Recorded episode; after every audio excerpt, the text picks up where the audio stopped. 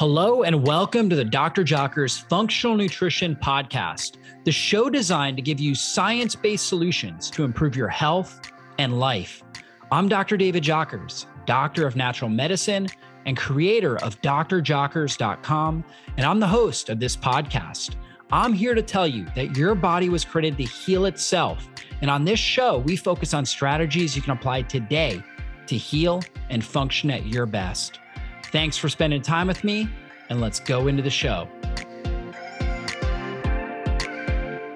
On this podcast, I talk all the time about getting high quality, deep restorative sleep because it's just so critically important for your overall health. And I talk a lot about sleep hygiene. We talk about keeping your room as dark as possible, wearing an eye mask, keeping your room cool. We talk about blue light blocking glasses at night before you go to bed. But you know what we often overlook?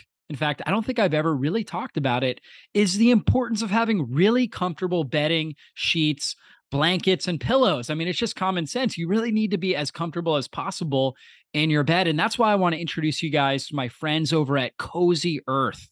They develop and craft high quality goods with responsibly and sustainably sourced materials from the earth so that you can get the restorative sleep you need to curate your sanctuary and recharge from the comfort of your home. What I love about Cozy Earth is they use this sustainable viscose from bamboo fabrics and it's softer than cotton. It feels amazing and it's temperature regulating, which means it will keep you cool and comfortable all night long. Cozy Earth has been featured on Oprah's favorites list four years in a row and they have a 10 year warranty on all their products and they offer a 100 night sleep test. That means you can try it for 100 nights. And if you don't love it, you can send it back for a full refund. I mean, doesn't get any better than that, guys. I guarantee you are going to love their fabrics. Check them out. Go to cozyearth.com and they provided an exclusive offer for my listeners today. You get 35% off site wide when you use the code DR Jockers or Dr. Jockers, all one word, DR Jockers at checkout. So again, go to cozyearth.com, use the coupon code DR Jockers at checkout to save 35% off today. Well, Marcel, welcome to the summit. Thanks so much for having me here. Lots of information to share. Yeah, for sure. Well, I always enjoy talking with you and you know, it's so important that we have an expert in kind of the female transition because there's a lot that goes on when it comes to menopause, menopausal symptoms, what's happening in the body. And so, can you start to break some of that down for our listeners? Sure. So, you know, one of the things we see different phases in, in someone's life. For example, in the younger years, we call that the kind of the luteal phase of their lives. Um, we see very different scenarios than we do in perimenopause and menopause. So, let me kind of break it down into those patterns. So, when young women just first start having their cycles, um, what we're starting to understand now more than ever before, those young women that have symptoms of, you know, mood swings before their periods or they have cramping before their periods, a lot of that's coming from that inflammatory cascade. And we start to know more than we ever have before that changing one's diet in particular can be very, very helpful to decrease cramps. And in the conventional world, that's not what we do.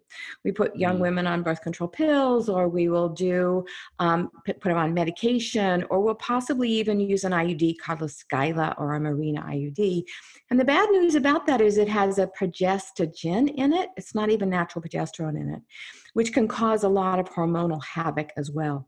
So it's very important to know that there are ways that we can just change one's diet and lifestyle and have menstrual cramps and PMS go away. There's also a mm. problem called PMDD, which is premenstrual dysphoric disorder, which people are almost suicidal. They're very, very depressed. And that's oftentimes a hormonal imbalance that can very much be affected by our diet, the food that we eat. And sometimes these young women have had a lot of stress for a long time. And what happens is their estrogen and progesterone levels are out of balance. They have lower progesterone and they have many symptoms of PMS. We can add some natural progesterone to them and change their diet, which decreases that inflammatory cascade, which makes a big difference. Then we have the perimenopausal woman, and that, that woman has lots of things oftentimes that go on. And what's so wonderful about the work that you're doing, David, is you're trying to educate people about how important nutrition is because mm-hmm. those women that have been really having a poor diet, they may have symptoms of weight gain. They may have mood swings. They may have brain fog.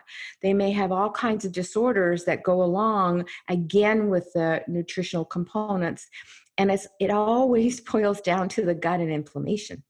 And as mm-hmm. we shift the dynamics of the food that they're eating and we change their lifestyle including being outside more having more time for you know meditation or prayer or something that gets them inside their bodies and change their diet many of those symptoms go away which is really really exciting because so many women feel so trapped in these symptoms that they're having and don't have a clue what mm. to do and then we get into the menopause and you know yeah. as a culture what we say to women is oh you poor thing you know what can we do? And now we don't use hormones anymore we use mm-hmm. uh, antidepressants. And the bottom line is we have to figure out what causes the problem. Sometimes it's adrenals that are problematic because the adrenal glands are the foundation of providing those hormones in menopause estrogen progesterone testosterone and dhea and the interesting thing is it comes from cholesterol so if we yeah. have a diet that's very high in inflammation and we mm-hmm. have a lot of stress, what we have is a lot of cortisol produced, a lot of inflammatory cytokines are produced, more body fat with more inflammation because mm. the body fat produces more inflammation. And we have symptoms of hot flashes, night sweats, they can't sleep, they can't think, and they're so frustrated and it's something we can do something about. They don't have to be on hormones, although I do use hormones in my practice. And they don't have to be on an antidepressant because they're not depressed. They just have inflammatory markers that are going on for many different reasons. So it depends on where they are in that cycle of life in terms of how we might intervene. But generally speaking, diet is the most important and easiest introduction and then there's many other things we can do as well, including fish oil and um, um, e- evening primrose oil. That combination can mm. be working so, so well for people as well. That's a yeah. long winded answer to your question. No, that's good. I want to talk about all these strategies, but uh, you brought up something there with birth control pills. What are what do birth control pills actually do to a female's hormones? So, you know, I mean, it, it's a it's a tough one for me because there are so many young women who don't want to get pregnant and they yeah. feel like that's the only option. So, if I have somebody on the birth control pill, um, it is going to, uh, you know, modulate their hormones, if you will. It shuts yeah. almost the ovaries down and quiets them, and it gives the body a synthetic uh, ratio of hormones if I have a young woman, I will try to put them on the most natural form, and there are some now available. Mm. Um, and then I'll always add progesterone, and I'll add diet, and I'll add nutrients because it really does uh, blunt the hormonal cascade. And for many women that have problems, there are studies now that are coming out showing that there is an increased risk um, associated with longer term use of breast cancer, but there's many other studies show that it's not. But I suspect that there is a relationship. And in addition to that, when you are on the birth control pill, what happens is it does decrease the amount of uh, natural vitamins that we have that we store from the food that we're mm, eating. Right. So many young women need to supplement with B6 and B12, um, and obviously a good multivitamin because it really depletes the body of those stores. So I, as much as I can, you know we have to look at options for young women and i'm not opposed to somebody going on the pill if that's if that's you know because it really is really bad idea for a 13 year old 15 year old 19 year old to get pregnant then i'm always going to use the dance i use however a NuvaRing a lot because it's something that they can actually use that is going to be blunting that first pass which is what the oral you know contraceptives do and then I will always use progesterone with it as well uh, in the form of a cream to really support the natural biochemistry as much as I can for the body. And then always have them on a multi. I'll change their diet as much as I can, get them on fish oil, but understanding can, can we use this a little shorter, maybe not long term use? Yeah. Um, and if you are on the pill, can I change you over to the NuvaRing instead to have it at least be, you know, almost um, transdermal? So you mentioned the NuvaRing. What, yeah. I'm not familiar with that. What is that? Aren't. Okay. So the NuvaRing is actually a small ring and it's inserted into the vagina. It stays there hmm. for three weeks and then they take it out for the week that they have their period.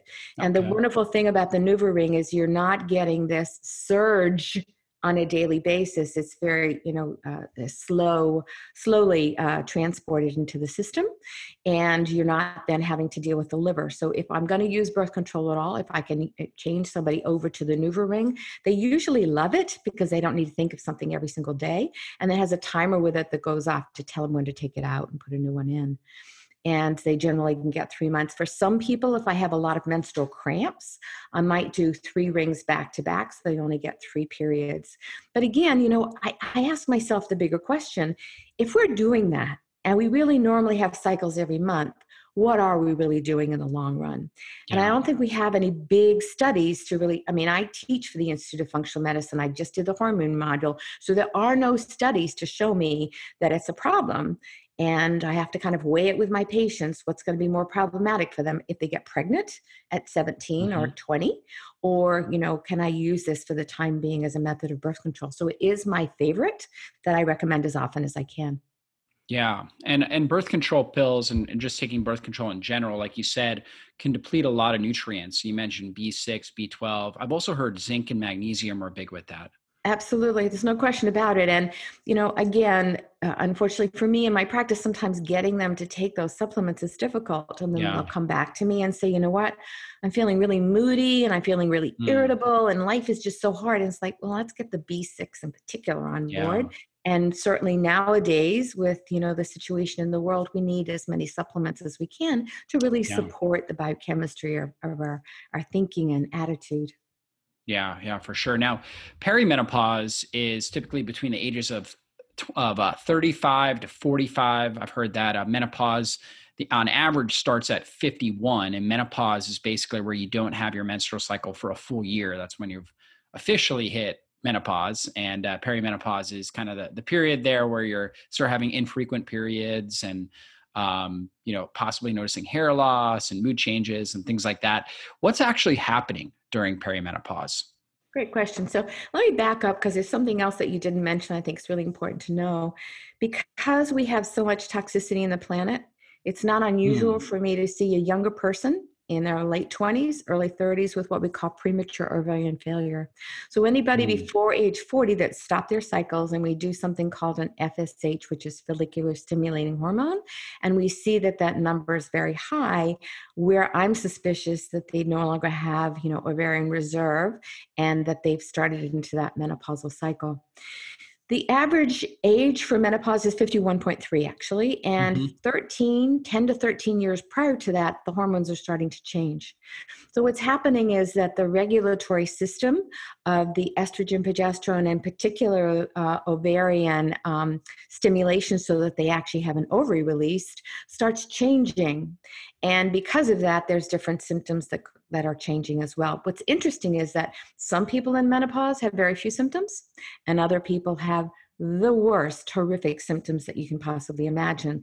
And their lives are very much affected. They don't feel like the mm-hmm. same sensual person that they were before. They're gaining a lot of weight. They haven't done anything differently. They're starting to lose their hair. Their thyroid gets, you know, imbalanced as well. But what I oftentimes will tell people the interesting thing is that adrenals, or what we call the hypothalamic pituitary adrenal axis, mm-hmm. play a huge role in how many hormones we have in menopause. And if we've had enormous amounts of stress from toxicity, environmentally, or we've had Lyme or other problems like that, or digestive issues, the adrenals have been taxed. So they're not as good at producing estrogen, progesterone, and testosterone, which causes more of the symptoms in menopause. Hmm. Many people can't sleep. So we're having to work with all those things to really get things in balance. And the other part that's so important to know is that women that are menopausal have their heart risk increases, their heart disease risk increases by 21%. We also start seeing bone loss pretty significantly at the time of menopause. So prior to that time, that's the time to really think about getting healthy and to start thinking about, you know, what do I need to do to really be more balanced? And hopefully, you're going to be seeing a functionally trained practitioner that can look at it's not just we want to know our estrogen levels, especially at menopause or perimenopause. We want to know what the estrogen metabolites are doing, mm. what that ratio of estrogens, you know, what their, um, you know, 216 and, and uh, 4 are doing. I call them the good, the bad, and the ugly. And it's how the body actually is um, metabolizing that estrogen. That's so important to know because that will really determine whether you have more risk of osteoporosis or do you even have a risk factor there for breast cancer that is all changeable if we can change the way that estrogen is metabolized? Well, that's really good. I'm interested. Are you using a Dutch test? And what are you looking at for those ratios? Yes, so I I have used Genova for years, and I Genova, use the yeah. urine. Yep, the urine, um, and I'll do it once a year with urine, and I'll do once a year with blood because I'm oftentimes if I have people on hormones checking their levels. If I have somebody on transdermal, I'll use um, a ZRT lab or something like that to get that, you know, the saliva. But I'm starting to do more and more of the Dutch. The reason I didn't use it is we didn't have a lot of research to show that the that it really showed that what we were seeing was documented in terms of you know peer reviewed stuff. And i because i teach you know I, I really like to make sure that i've got my ducks in a row with regards to that. But i am starting to do that more and then i can kind of look at the cascade of that as well so the Dutch means dried urine. What is it? Uh, comprehensive hormone test, basically. Yeah. And so um, it's very comprehensive, and you can also add to it then the uh, five point cortisol levels, so that you're kind of looking at things in in tandem. Yeah. When I see somebody with thyroid issues, or if I see somebody with hormonal issues, I'm always going to be starting with the adrenals first because the adrenals mm. trump thyroid and hormones. Yeah. So I'm always thinking kind of of that ratio as well. And then having to dig a little deeper as to if their adrenals are really off, what is it from? You know, where does it come from? And then we can kind of look at how do we shift the hormones and how do we shift um, the thyroid. But the part I want to say that's so important is women don't have to be miserable. They really don't. If they have PMS or if they have cramps with their periods or if they're having menopausal, perimenopausal symptoms, we just have to figure out how to get them better.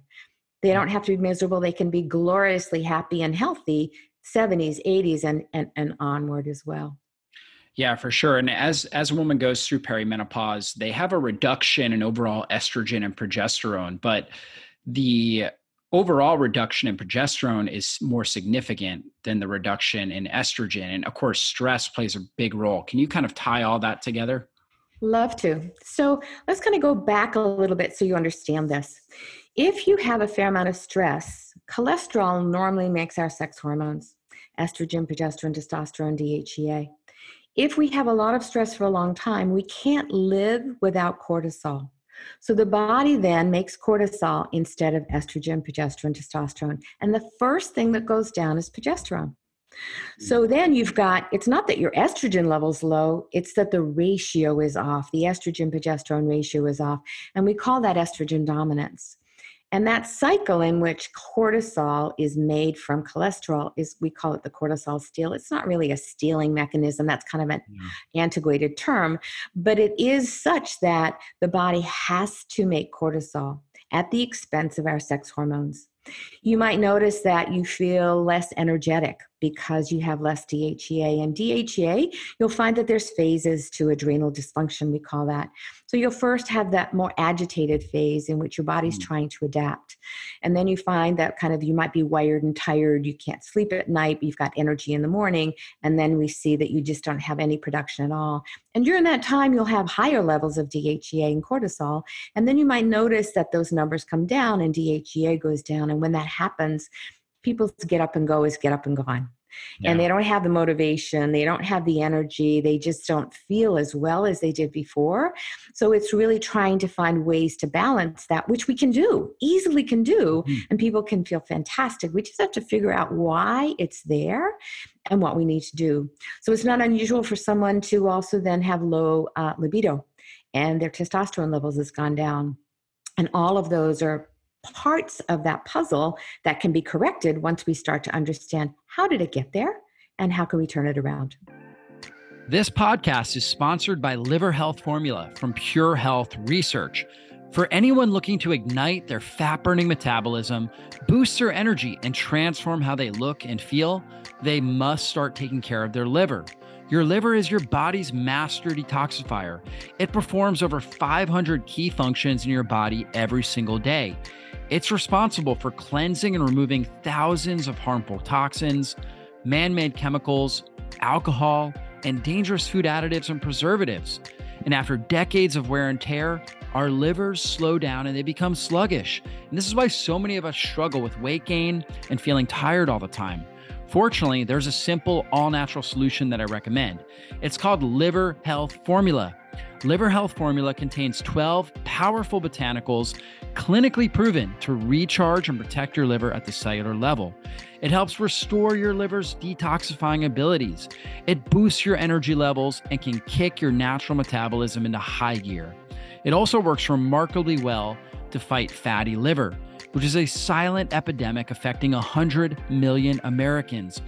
And right now, as a listener of our show, you can try Liver Health Formula completely risk free and receive five free gifts when you order today.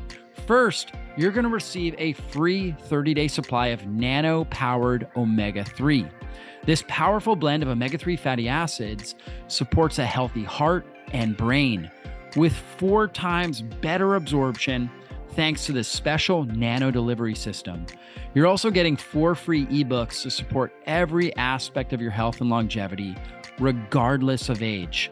Just go to getliverhelp.com forward slash jockers or call toll free at 800 282 1757 to claim your risk free supply of liver health formula and all five bonus gifts. That's Get Liver Help. So G E T L I V E R H E L P dot com forward slash jockers or call 800 282 1757. You're covered by their 365 day money back guarantee, so you have nothing to risk. But supplies are limited. So go head over to getliverhelp.com forward slash jockers or call toll free at 800 282 1757 now to order Liver Health Formula and claim your five free bonus gifts while you still can. That's getliverhelp.com forward slash jockers or call 800 282 1757. Yeah, absolutely. And of course, diet plays a really big role in how our body is dealing with stress. So, can you talk about kind of diet nutrition principles that you're using to help balance and stabilize stress? Absolutely. Well, we know that we'll back up a little bit with the adrenals because the adrenals are so important for a couple of things. One is glucose regulation. Mm-hmm. And if you've got had too much glucose for too long in the form of either lots of carbohydrates or a lot of sugar, which is what people tend to go to when they're feeling stressed out, yeah. um, is grabbing that cookie or grabbing that bag of, you know, things at the store and the sweets. What happens then is the glucose becomes dysregulated. Stress does that too. Stress also is dependent, um, or the uh, adrenals are very dependent if you have a lot of stress on fluid retention because aldosterone is produced by the adrenals. So we've got then fluid that's up and down, we've got glucose that's up and down. And for many people, especially those women that have had a lot of stress for a long time, they become what I call insulin resistant. So the, the insulin receptors are elevated, and then glucose can't get into the cells and they become much more hypoglycemic. That's a vicious cycle. And for many women, they start to then cut back on their food and they go on diets and they do everything under the sun. And that's not the way to really mobilize that. So it's cutting back on carbohydrates, it's adding good quality protein. And for some people, what I'll do the intermittent fasting is that I'll try to regulate their insulin receptors by having them have longer periods of um, no food and also i urge people not to have food late at night because the body it requires tons of energy to digest our foods. And if we're eating late at night that also makes it harder to fast for sure in the next morning. But it also makes it more difficult because the body's going to sleep. The most important restorative thing that we have on a on a body that's needing to work very very hard when we should be resting on digesting our foods yeah, this is really good. And we know that inflammation obviously plays a huge role in this. We know insulin triggers inflammatory gene pathways in the body, and inflammation, when it comes to hormone signaling, is kind of like feedback. It's kind of like scatter when we're trying to get the right radio station on. So we end up uh, oftentimes over or under producing different hormones, right? Uh, particularly over, oftentimes overproducing stress hormones, in some cases underproducing, and then um, that causes disproportionate uh, release of our sex hormones as well. And so, as a woman's been experiencing a lot of inflammation, a lot of stress, and she gets into that you know perimenopause state, what is actually happening when it comes to a hot flash? What's mm-hmm. actually the physiological? You know, that's a really interesting question. For the longest time, and that's when we started using hormone replacement therapy so well, as we assumed that it was the estrogen level that was going down. Mm-hmm. And what we now understand is it's the up and down of the hormones that's going mm-hmm. on, in particular for estrogen. So there's many different ways to help with that. Getting rid of caffeine, can make yeah. a difference. Getting rid of alcohol, decreasing the stress response in the body, um, and also that can require some mindfulness on one's part. But in addition to that, it's diet. So when I oftentimes will have my patients completely clean out their diet, which means unfortunately no sugar and no alcohol and really clean diet with adequate protein and good quality, you know, lots of vegetables on their plate, the color of the rainbow. And if you're going to be using starch at all, it would be things like sweet potatoes and things that are really quite good for you and often I'll have people to go gluten free, and I I'm, I almost always do that primarily because so so many people have gluten problems, and when they do that, they start to see, oh my gosh, so many of my symptoms have gone. The other part that I want to point out is that unfortunately, when we have, for years, I, I, had a practice that was all eating disorders, and I really learned a great deal from that experience. But at the time, it was 30 years ago, I did not think it mattered if somebody was overweight. It didn't really matter biochemically we have so much research mm. now to show that many many times 60% of the time 70% of the time it makes a huge difference because body fat works like an endocrine organ and it actually mm. increases cytokine production, which unfortunately then is a vicious cycle again of having more inflammation, which is a significant problem because then we have inflammation from our own body fat and from the food that we're eating and from the stress that we have and from the hormones that are going up and down as well. Yeah, it's so good. And let's talk about like what what would be a day in the life as far as like a nutrition plan for somebody that wants to go through menopause successfully. What should yeah. they be looking at? How they should how should they time their meals and what kind of food should they be looking to eat?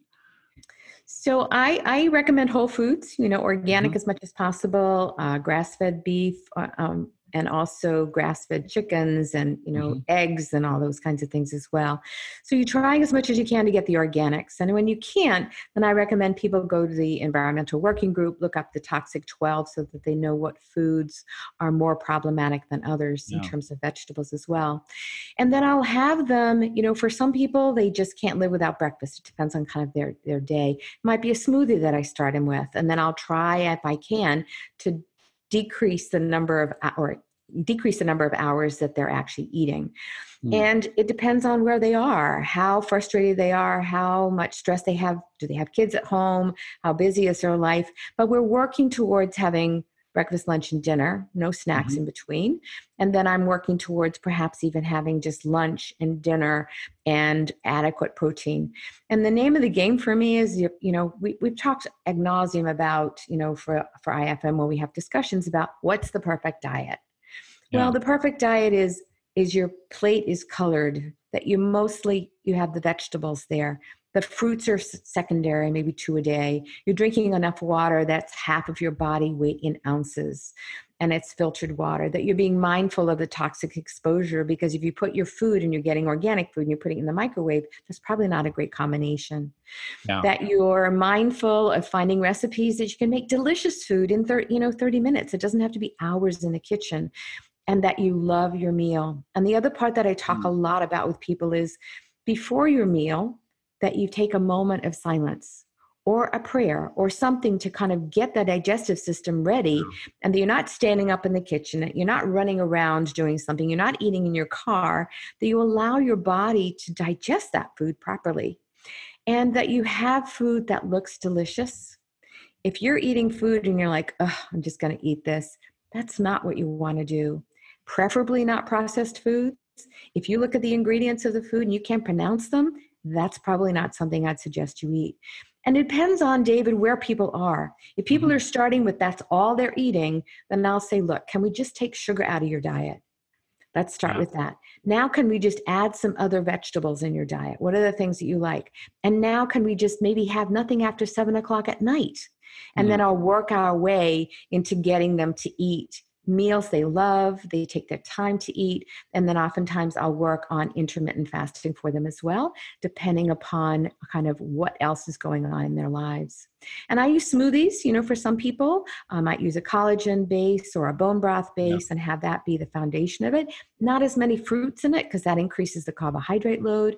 And if they've got lots of adrenal issues, I want those carbs to be lower Mm-hmm. And initially, when I first started my practice, I was doing 16 grams of carbs per meal and seven per snack. And my patients were like, oh my God, that's so little. But now it's much easier to do because we have so many different choices. Yeah, yeah, for sure. And how about other lifestyle strategies? Sleep, exercise. Oh my goodness. How do you incorporate Don't those? get me started with that. Yeah. So sleep. Wow. So, you know, um, in New York, there was an article in the New York Times that the new normal is 80 hours a week and part time is 40 hours. And yeah, I yeah. think that is driving so many of us to the point of exhaustion. And sleep is crucial for anti aging. You know, women talk mm-hmm. about skin. Well, let's talk about sleep as being an important part of that and getting you know a good eight hours of rested sleep. And the great news is we have all kinds of things we can actually test now and see with the new watches that we have available to us how much good sleep are we actually getting. Exercise is so important. But here's the thing you need to do something that you love because if you do it for the sake of going to the gym and i'm just going to pound that out every day that's as destructive as as it is yeah. to not exercise I love to see people plant their feet on the earth to ground themselves as well, so that they really have this sense of being part of the earth that we oftentimes forget. And, you know, weight training is really helpful and important. And if they can do that in addition to the exercise, if they can do exercise, I like to suggest interval training. There's tons of research now that you don't have to be on a treadmill for an hour, that if you do interval training for 20 minutes, you can get the same benefit as, as you know, for a full hour, but do something that you love. I'm a ballroom dancer, you know, and what I've done now is I just put mirrors in my basement. I put a ballet bar up so I can actually now do some things with my new big screen TV. So find ways that work for you that are going to make your life enjoyable with regards to exercise, to sleep, but also the other part that's so important.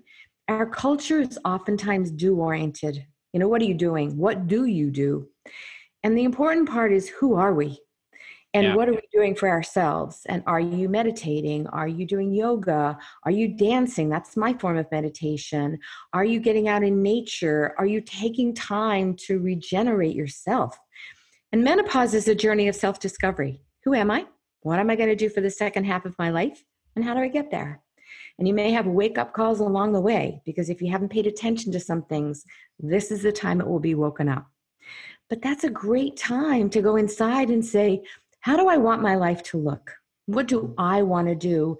And how can I create it? And who in my life is toxic to me? And is it serving me? All of those are pieces to this puzzle of balance and health long term. So there's many things beside nutrition. Nutrition is the biggest part in the digestive system, but it's all those pieces that make us whole that make us happy.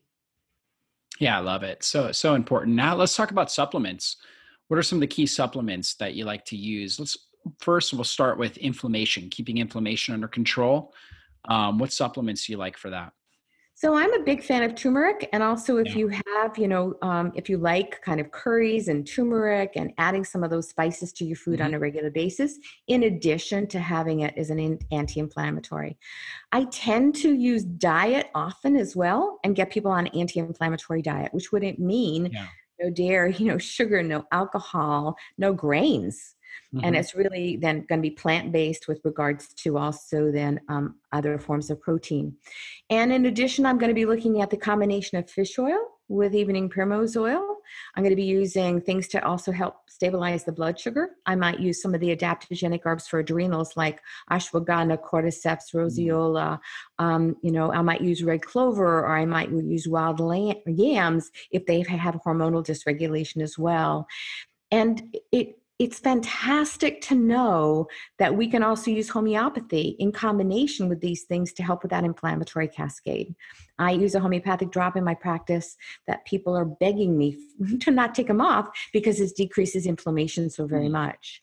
So when you do it a combination and you're really fine tuning it for that person, there's no one size fits all depending upon where that inflammatory cascade's coming from. What's motivating that cascade? Is it cortisol? Is it the body fat they have?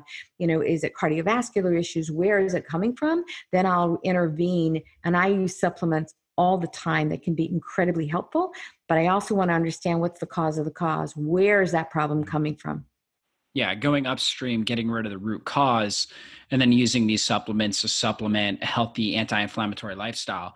Let's talk about what some of these things are doing. Evening primrose oil. Okay, that's um, yeah, that's an omega-6 fat and uh, G, uh, high in gamma linolenic acid, but it's not commonly talked about when it comes to you know the the main supplements people are talking about. What is that actually doing in the body?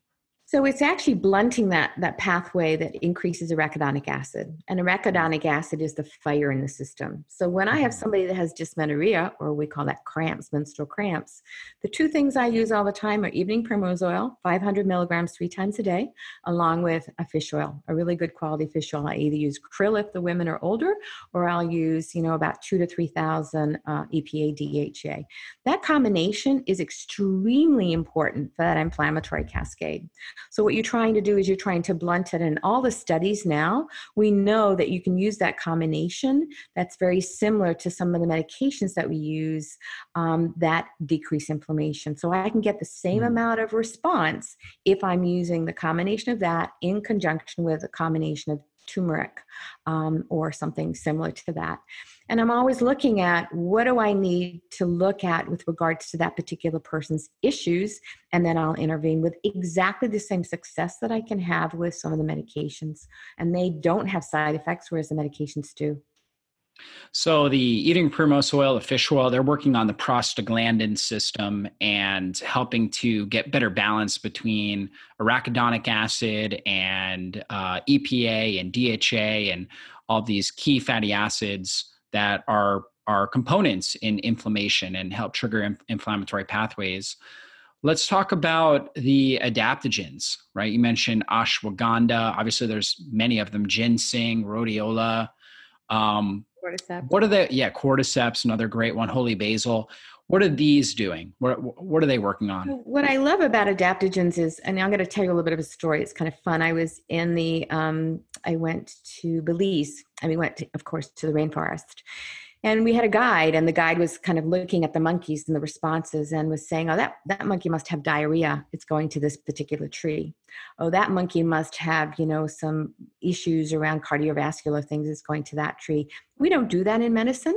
We use drugs in the same way but many of the drugs have come from many of the plants that we are now using so an adaptogenic herb is exactly that. It helps that monkey that has diarrhea adapt to that and take care of the problem. So if we have an issue, for example, of high cortisol, I might put people on phosphatidylserine that blunts that cortisol and it brings it down. I might use uh, licorice for somebody has low cortisol. So I'm going to use that to adapt the body to get that cortisol level up cordyceps and rhodiola and you know many of those adaptogenic herbs they're amazing because what they do is if the numbers are high they bring them down if they're low they help stabilize those numbers and it's a much easier response in the body than just using a very strong drug that has multiple side effects and that is hitting a nail with a sledgehammer. I want to just use a small hammer for, you know, a small nail. And yeah. that's what the adaptogenic herbs do is they really support the biochemistry of the body instead of hitting it hard. Yeah, so they're helping to adapt our sex hormone. I'm sorry, stress hormone production in particular. Things like uh, like cortisol, like you were talking about, help. If it's low, bring it up a little bit. If it's up, bring it down a little bit. Um, so you get the right amount because when you get the right amount, you feel good, right? Normally, cortisol should help you feel great, alive, and awake in the morning. Um, then it dips at night and you feel tired, and that's normal. And you go to sleep, and you're able to sleep very, very well and very effectively. Now, there are other class classes of hormones, and I guess they're kind of class. I don't know if they're classified as adaptogens, but they're more of like uh, estrogen modulators. You have things like uh, red clover that you had mentioned, what dong quai, wild yam, black cohosh, yep. right? red yep. ginseng, I believe, something like that. Yep. Um, what are those doing? So what they're doing is they're and soy actually is in this category. Yeah, soy, There's tons of controversy around that. Um, but what they're doing is they actually physiologically almost they don't i wouldn't say mimic but they do some of the same things that estrogen does. So if somebody's having a lot of hot flashes i might put them on some black cohosh or i'll put them on some wild yam and it blunts those symptoms in addition to looking at adrenals.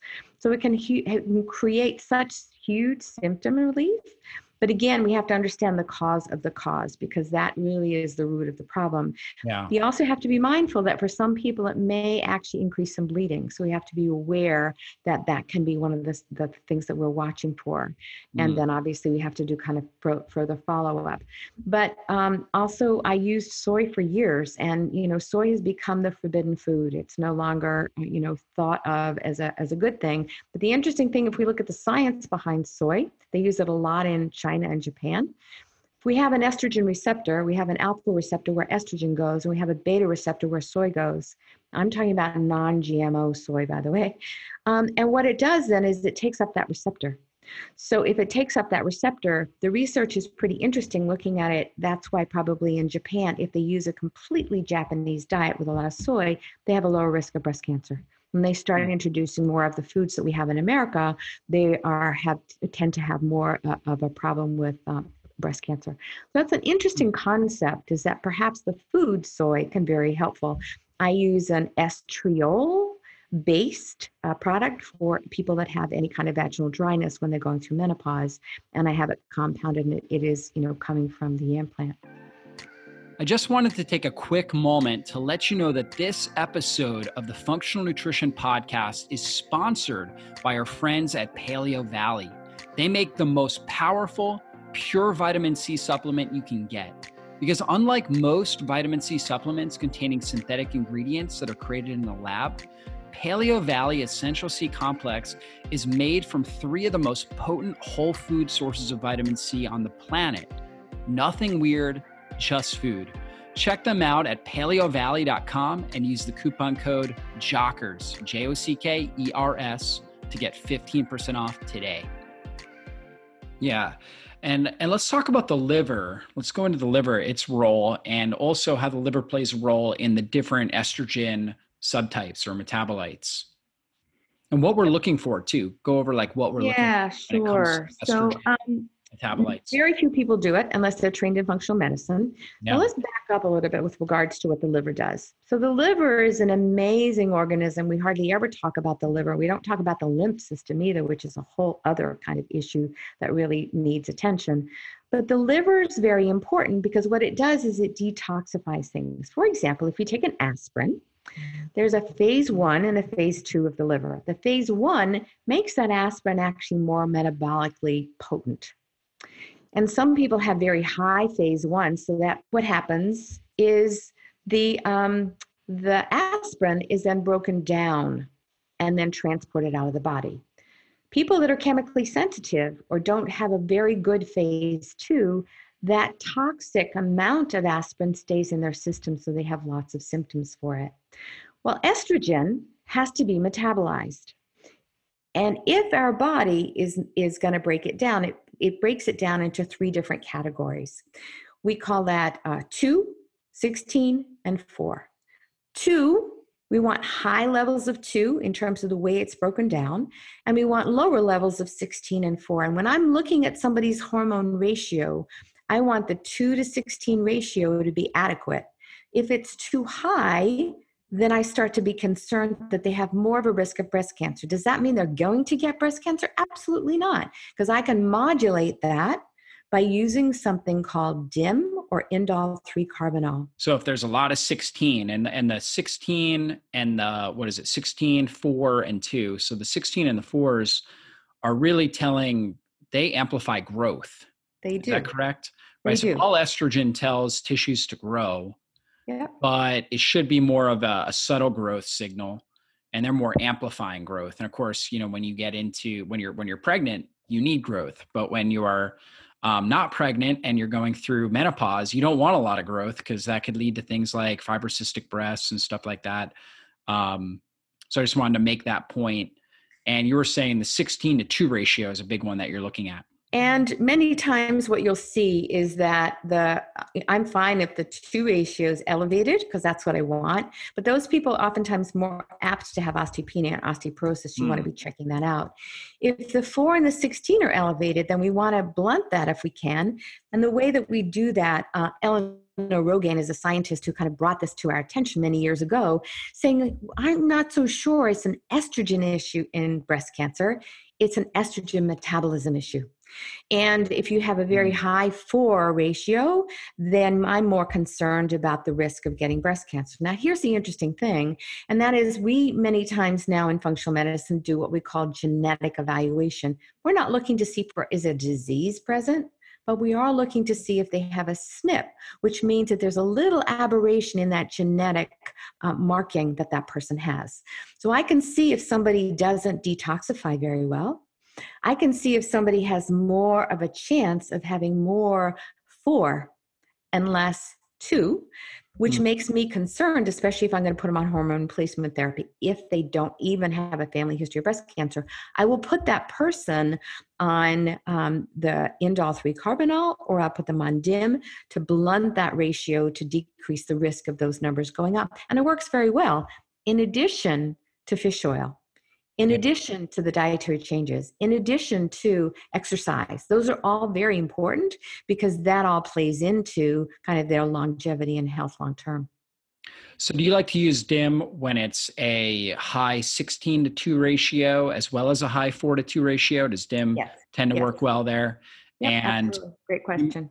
And you mentioned if it's a high 2, uh, so like a high, so the reverse where eh, where E2, which is um, which is more healthier for your body, but if it's higher, you said that you do you are concerned at times if if it stays high that there could be osteopenia or osteoporosis. You just want to check it absolutely. Yeah. So you're going to be making sure that they're getting plenty of calcium and magnesium.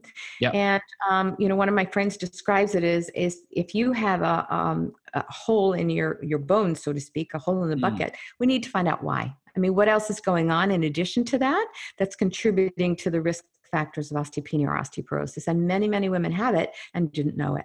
Yeah, what are some of the big factors there? Obviously, vitamin D plays a role. You know, you got to get your right vitamin nutrients, D. magnesium, calcium, like you mentioned guess what the gut yeah the so gut. if you have a digestive system that's not working and, and we know that that membrane in the intestines is very thin and if we have foods or we have for example a lot of stress our gut um, microbiome is established by age two. And if we didn't inherit from our mother very healthy bacteria, then we're already down the road, if, especially if you've had lots of antibiotics, a gut that's not working well. Then we fast forward into lots of antibiotics and poor nutrition, and we have a, a, a mucosa in the intestines that has almost look, looks like cheesecloth with holes. When that happens then um, i'm sure you've talked about this many times yeah the food particles go into the bloodstream and we don't get the nutrients that we need and that's the breakdown that starts mm. to happen with the bones. The other part that can happen too is that people can have high amounts of lead or other toxins yeah. that actually replace calcium in the bone. Mm. So it's really starting to understand what for that particular person created that hole in that bucket so that we don't have to patch it with, you know, gum or something. We want to use something a little bit more appropriate to figure out what the problem is. And sometimes, you know, it is true that estrogen replacement therapy does help bones. We do know that. Yeah. And for some people, you might be using that. And I do use it in my practice, but I use bioidentical estrogen and I never use tablets. I always use mm. transdermal or I'll use um, creams. Yeah, and going back to the gut, I know low stomach acid is a really big factor too. And if you're not producing enough stomach acid, you're not going to be able to chelate and absorb your minerals, calcium, magnesium, things like that effectively. And of course, vitamin D deficiency is uh, is really common as well. You need that vitamin D and vitamin K two, which which is very much dependent upon that gut bacteria to help basically channel the calcium and get it into the bones. So all those are big factors. How about beta glucuronidase? You know this is an enzyme that can be produced by dysbiotic gut bacteria how does that impact our estrogen levels So when I um, when I'm looking at somebody that has high beta glucuronidase, I'm I'm going to be starting to look at how they metabolize their estrogen, yeah. because those people oftentimes don't metabolize their estrogen very well, and then we're in this this kind of dilemma of um, you know what do we need to kind of search for. So I'm going to always do um, an evaluation of their metabolisms to see are they 2 4 16 and right. then make a decision as how i'm going to intervene i'm also very aware if they have a high beta glucuronidase that they also usually have boatloads of bacteria that i need to do something about in the gut as well so those are um, you know what i love about all this now in functional medicine is it gives us a picture into the individuality of each of these people because some yeah. people when i do a, a stool test and their beta glucuronidase is low and they're fine um, and then getting back to the notion of um, the um, the gut with regards to um, acid production. In our culture, so many women are on um, acid, you know, proton pump mm. inhibitors. Yeah. And that actually is a big, big problem because what that does is it doesn't allow them the body to digest the food properly. If they have an acid reflux symptom, sometimes it's that they don't have enough acid more, yeah. more often than when they have too much and um, that is something that can you know undermine the physiology of their body pretty significantly. Yeah absolutely. And that can set the door for uh, overgrowth of dysbiotic bacteria that then produce things like beta glucuronidase which blocks your your glucuronidase pathway basically your ability to do glucuronidation phase 2 liver detox and can elevate those bad estrogen metabolites like you were talking about. Yeah, so what are what are some of the uh, key supplements you like to use for gut health and for liver health? So for uh, gut health, I use uh, probiotics. I use mm-hmm. prebiotics. Mm-hmm. I use glutamine. I use um, oftentimes a FODMAP diet if I'm suspicious they have mm-hmm. SIBO. I might use oil of oregano if I if I think that they have that. And you know, the oil of oregano is also really great for overgrowth of candida. So I, I will yeah. treat that. And one of the things that I want to say is, you know, if you look at the, you know, Dr. Google, it says that SIBO is something you have the rest of your life. You can get never get rid of it. And same with Candida. It is not what I see in my practice when I modulate things appropriately. And what's interesting is that I get the gut healthier, then I also get the hormones healthier, mm. and I hmm. get the adrenals healthier, and they feel amazing. And they can feel amazing yeah. into their 80s and 90s and uh, not be plagued by all of these symptoms that so many women have. So there's a huge relationship there. And I, um, let's see what else do i use depending upon you know i see a lot of parasites so i might use you know mm-hmm. i sometimes i'll use a medication uh, mm-hmm. of recent i've seen tons of people with um, nematodes so i use mm-hmm. albendazole or i might yeah. even use diflucan so i do use medications because i can prescribe mm-hmm. but i um, oftentimes will use herbs instead depends on how fast they want their symptoms gone what should somebody do after they've taken a medication like that is there any like things that they should definitely be on afterwards Absolutely. So if I have, you know, I've been seeing tons of nematodes. I don't know about you, but it's like, what is going yeah. on? Um. I will use that as because I just have to use two tablets stat, and that then I yeah. really help replenish the gut. So I'm always thinking about healing the gut as well. So I have to see what I need to reinoculate with, what do I need to replenish with, what do I need to treat, and what kinds of foods do I need in their diet. And it will depend upon what the symptoms are and problems are. I do use betaine, you know, sometimes mm-hmm. for people uh, more often than not, they are lacking in uh, in that enzyme. And then I oftentimes will use digestive enzymes, lipase, amylase, protease type of things to help with um, the breakdown of the food. And it depends on do they have bloating, do they not have bloating, where are their symptoms, but everybody gets so much better and their overall health improves so much with respect to hormones as well. And I think a lot of times people think, well, what does my gut have to do with my hormones? It's directly related. And yeah. we always, you know, when I think of somebody depressed, I start with the gut. If I have hormones, I start with the gut. I'm looking at adrenals as well. So it's all those things together. Yeah, really good. And what kind of supplements do you like for liver health? Ah, yes, the big one. Yes. Um, I don't oftentimes use milk thistle. I used to use it all the mm-hmm. time. Mm-hmm. Um, if I can use liposomal glutathione, I will. I use N-acetylcysteine as well for the liver.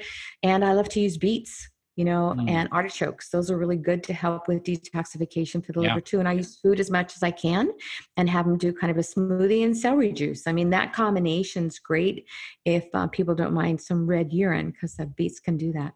Yeah, and and so many people have really congested bile ducts and really slow, sluggish bile. In fact, a lot of women actually get their gallbladder taken out due to gallstones or biliary infections in the bile ducts. So, what are you doing to help improve that? And oftentimes, that has to do with parasites, like you talked about. Um, can be estrogen dominance, can be a, a big factor with that. So what are you doing to help? Um, Sometimes um, I use bile salts. It depends mm-hmm. on kind of what the stool test shows me and kind of yeah. what the color of their stools are as well. And I use food as much as I can. And sometimes I'll have them do some work with a masseuse or somebody yeah. that does cranial sacral work to really help to mobilize the liver. But there's another piece to this too, and that has to do with the Chinese concept of what liver's about. And liver's about holding anger. Mm. And so I'm I'm always talking about that relationship as well. And especially you know, what I see, David, for people that have been really sick for a long time, is they have the kind of the neural pathways are just imbe- imbued in. I'm never going to get better. I feel horrible. So I have them do work, you know, on kind of changing that perspective to get out of that that kind of piece. And it's also connected to women in menopause, which is, you know, I'm over the hill. What's going to happen to the rest of my life? I'm kind of done now. Not, I can't have children anymore. And there's a whole world that's out there. It's just different. And, you know, for many women, they love it because they don't have the ups and downs of what goes on with their cycle. They're now stable. And what you see today is what you get tomorrow. There's a wonderfulness about that as well. Yeah, this has been a, great interview. And I just want to acknowledge you, Marcelle, for really being a, great source of inspiration, so knowledgeable and, you know, just a subject area expert when it comes to menopause and female hormones and providing such great content for everybody. And do you have any last words of inspiration? And are you still seeing clients? Some of our listeners may be interested in working with you. Where can um, people find I, out more about you? Great question. So, um, you want to learn more about me, go to marcellepick.com. Um, I also have um, a weight loss program called Women's Transformation mm. Center as well. That's very, very successful. It's more of a lifestyle. How do I get you happy and healthy the rest of your life? Um, and I have three books that they can go on Amazon and look at. Is it Me or My mm. Hormones? Is it Me or My Adrenals? And the Core Balanced Diet. I'm starting to slow down in terms of seeing patients. You know, my wait list is getting longer one on one as I'm doing more stuff online as well. And my last inspiration is that I, I just urge anyone that's listening to this that's not feeling well to know when we get to the cause of the problem, anything can be figured out. We just have to figure mm. it out. So, understanding we have to have somebody that's knowledgeable enough to dig deep into the problems.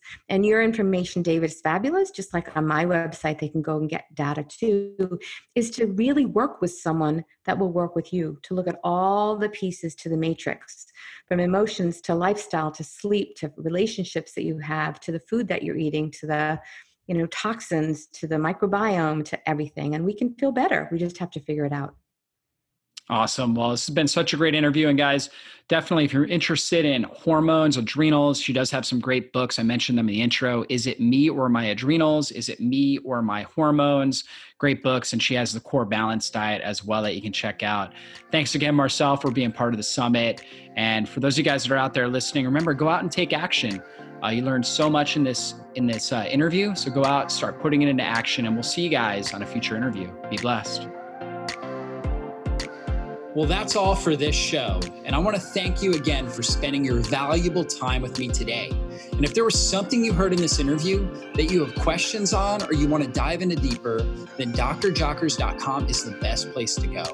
If you enjoyed this episode, please consider taking just a quick moment and giving us a great review.